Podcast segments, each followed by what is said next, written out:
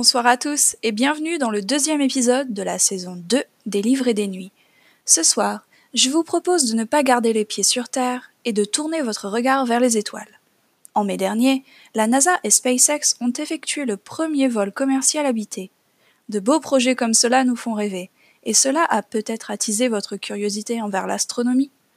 Mais où commencer pour en apprendre plus sur les planètes? Un livre de vulgarisation est souvent un, bon premier pas pour se plonger dans un domaine que l'on connaît peu. Et le livre dont je vais vous parler aujourd'hui fait un excellent travail. Le guide de voyage du système solaire a été écrit par Olivia Koski, une journaliste scientifique, et Jana Gresevich, astrophysicienne.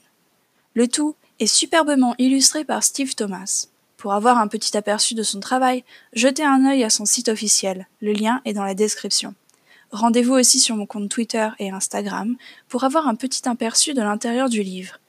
Les images rendent non seulement la lecture très agréable, mais les dessins un peu plus techniques aident aussi à comprendre certaines explications scientifiques ou aident à mieux nous représenter le fonctionnement des planètes grâce à une cartographie simplifiée. À présent, parlons un peu du contenu du livre en lui-même. Comme son nom l'indique, le guide de voyage du système solaire est rédigé un peu à la manière d'une brochure pour un voyage exotique. On vous donne tout d'abord des informations pour bien se préparer au voyage on n'a peut-être pas besoin de se faire vacciner avant d'aller dans l'espace ou de renouveler son visa, mais par contre, il vous faudra passer des tests physiques, sanguins, et suivre des entraînements de survie et d'adaptation à la gravité zéro. Tout cela est expliqué dans le chapitre de la préparation au voyage. Ensuite, vous embarquerez pour la Lune, qui est utilisée comme vraie base de lancement pour aller vers les autres planètes. Puis le guide vous fera découvrir toutes les planètes du système solaire.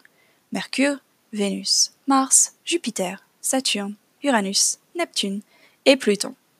Oui, Pluton n'est plus considéré comme une planète, mais les gens y sont attachés, alors il a le droit à son petit chapitre quand même. Chaque planète dispose d'une fiche listant ses caractéristiques principales, suivie d'une description de la planète de manière générale. Un, paragraphe sur comment y arriver, quelle est la meilleure saison pour la visiter, ce que l'on peut y faire comme activité, et enfin ce qu'il y a à voir dessus et à proximité, si la planète a des lunes par exemple. J'ai acheté ce livre au Royaume-Uni, où je vis depuis plusieurs années avant qu'il ne soit traduit en français. Le petit extrait que je vais vous lire sera donc en langue de Shakespeare. Faites-moi savoir si cela vous plaît d'avoir des extraits lus en, langue étrangère sur le compte Instagram et Twitter du podcast. En attendant, allons justement sur Mars pour voir un peu comment est la vie sur cette planète.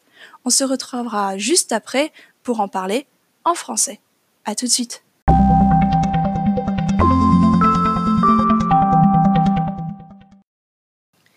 Destination Mars. Who hasn't dreamt of setting foot on the red planet? With butterscotch skies, colossal canyons, and the tallest volcano in the solar system, Mars is an oasis for romantics and adventurers alike. The vast, frigid deserts are exotic, yet strangely familiar. It's like a smaller version of Earth in some apocalyptic parallel universe where the oceans have dried up and the atmosphere has drifted away to almost nothing. What's left is dust, rock, and a plethora of luxury resort where you can escape the weight of all that gravity and heavy air on Earth. On Mars, you'll feel light on your feet, but still grounded. Gravity on the surface is a little more than a third that of Earth. Temperatures can reach a balmy 70 degrees Fahrenheit near the equator, though most of the time Martian temperatures is 80 below zero. If you've already been to the moon and back and you're ready for a new challenge, but aren't ready to devote your life to space travel as required by a trip to, say, Pluto, then Mars is for you. Weather and climate. If you want an escape from the sweltering summer heat, Mars is an ideal glacial getaway. About one and a half times as far from the Sun than Earth, Mars is much colder.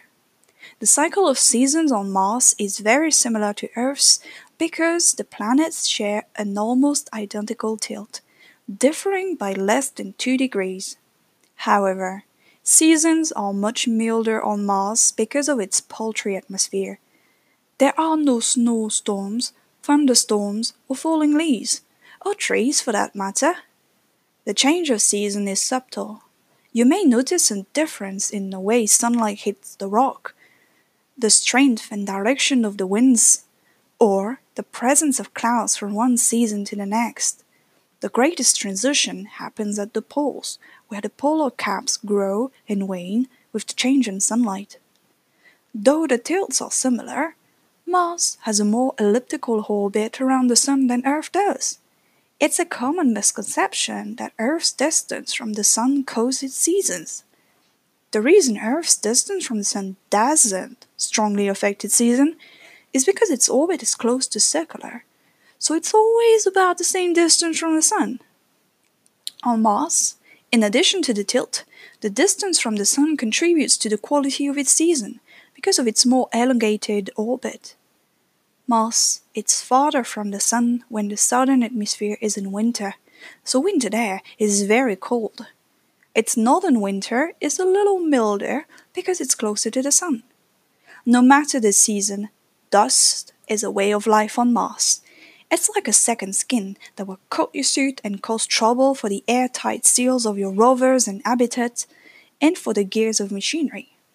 Frequent dust storms can sometimes cover the whole planet blocking out the sun. The best strategy, if you're caught in one, is to seek shelter in your habitat or vehicle and wait it out. Despite their foreboding appearance, dust storms of Mars look worse than they feel. The atmosphere is only about one one hundredth as thick as Earth's, and so while they can make it hard to see or generate solar power, the winds feel more like a summer breeze than a gale. The exception is the very strong windstorm that sometimes occur during the changes in season, especially near the polar ice caps. Occasionally, you'll see clouds in the Martian sky, made mostly out of water ice. They stand out in the orange skies because of their white color. Martian clouds are low, thin, and wispy. You may also be lucky enough to experience the fog of Mars. Like fog on Earth, it forms near the cool ground in low-lying areas, particularly in deep canyons such as Marina Valley. It's like its earthly counterparts. It fades away as the sun comes up. Despite all the sand, you won't find anything like an Earth beach on Mars. Liquid water can't exist on the surface long because the pressure is too low the same as what you'd find at an altitude over 90 miles high on Earth. Water evaporates very easily in these conditions, even at temperatures well below the freezing point of water on Earth. As such, flowing liquid water is a novelty, and tourists enjoy searching for these spontaneous and ephemeral flows. They're seasonal, appearing mostly during the summer months. You can find some of these natural flows at Hale Crater north of Ajaia Basin. Outside of the plentiful accumulation of ice at the north and south poles, where it's preserved in permanently shaded craters, most water is below the surface. If you find any Martian water, don't drink it without purifying it first. It's salty, which can keep it from freezing, and often contaminated with chemicals called perchlorates. They are useful for making rocket fuel and highly poisonous. When to go? Whenever you visit Mars, there will be sights to see. Visit its northern winter when the polar ice cap is at peak size, or go in time to witness either atmosphere's endless summer. It's not really endless, but about twice as long as Earth's summer. A pleasant bit of news for students and teachers who cherish summer breaks. During northern summer, Mars is at its farthest point from the Sun, and clouds watcher will see the most clouds near the equator. If you want to avoid cloudy skies entirely, visit during the southern hemisphere spring and summer, but keep in mind that it is also the peak season for dust storms.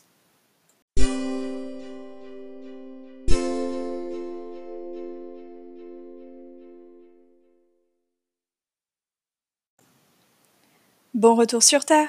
J'espère que cet extrait vous a appris deux ou trois petites choses sur la planète rouge.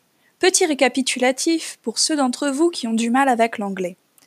Tout d'abord, malgré sa couleur rouge, il fait plus froid sur Mars que sur Terre. La température oscille entre 35 et moins 53 degrés, mais en moyenne, il y fait moins 27 degrés. Donc n'oubliez pas vos bottes fourrées. Mars est la planète de la poussière, ce qui peut endommager la ventilation dans votre rover et votre habitat. C'est d'ailleurs ce qui pose le plus de soucis au personnage d'un autre livre dont je parle dans le premier épisode de la saison 1, Mark Watney, l'astronaute du livre Seul sur Mars écrit par Andy Ver. Même s'il n'y a pas d'eau à l'état liquide à la surface de Mars, la glace des pôles permet la formation de nuages et même de brouillards. Il est possible de trouver de l'eau liquide sous la surface, mais l'auteur nous déconseille de la boire sans la purifier d'abord, car elle est salée et toxique. Si ces conditions ne vous rebutent pas trop, voyons voir un peu ce que les auteurs nous conseillent comme activité à faire sur Mars. Si vous aimez la randonnée, vous pourriez aller au mont Olympe, un volcan éteint qui est le plus grand du système solaire. Cela ne vous prendra qu'un mois. Vous pourriez aussi arpenter le labyrinthe de la nuit, une série de canyons entrecroisés qui forment un fascinant dédale qui, selon l'auteur, fait penser à certains paysages du Dakota du Sud à moins que vous ne préféreriez vous balader dans le Valles Marineris. C'est le plus grand canyon du système solaire à notre connaissance. Il peut atteindre localement une largeur de 600 km. Mais si les randonnées ne sont pas votre tasse de thé, mettez-vous à la page sur l'histoire de l'exploration de Mars. Vous pouvez vous rendre sur les lieux où reposent les robots d'exploration de la NASA, Curiosity, Spirit et Opportunity. Mais cela c'est bien gentil, vous pourriez me dire, mais où est le fun? Quelles activités divertissantes sont au programme du Club Med martien? Du parachutisme, ça vous tente? Soyez sûr d'avoir le cœur accroché, car pour faire simple, dans l'atmosphère terrestre, votre vitesse en chute libre ne pourra pas dépasser 195 km/h. Mais sur Mars, l'atmosphère est bien moins dense et votre vitesse en chute libre sera 5 fois plus rapide.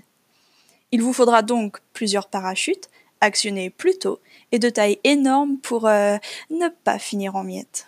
Ce qui m'a surpris dans ce livre, c'est de savoir qu'il est possible de faire du vélo sur Mars.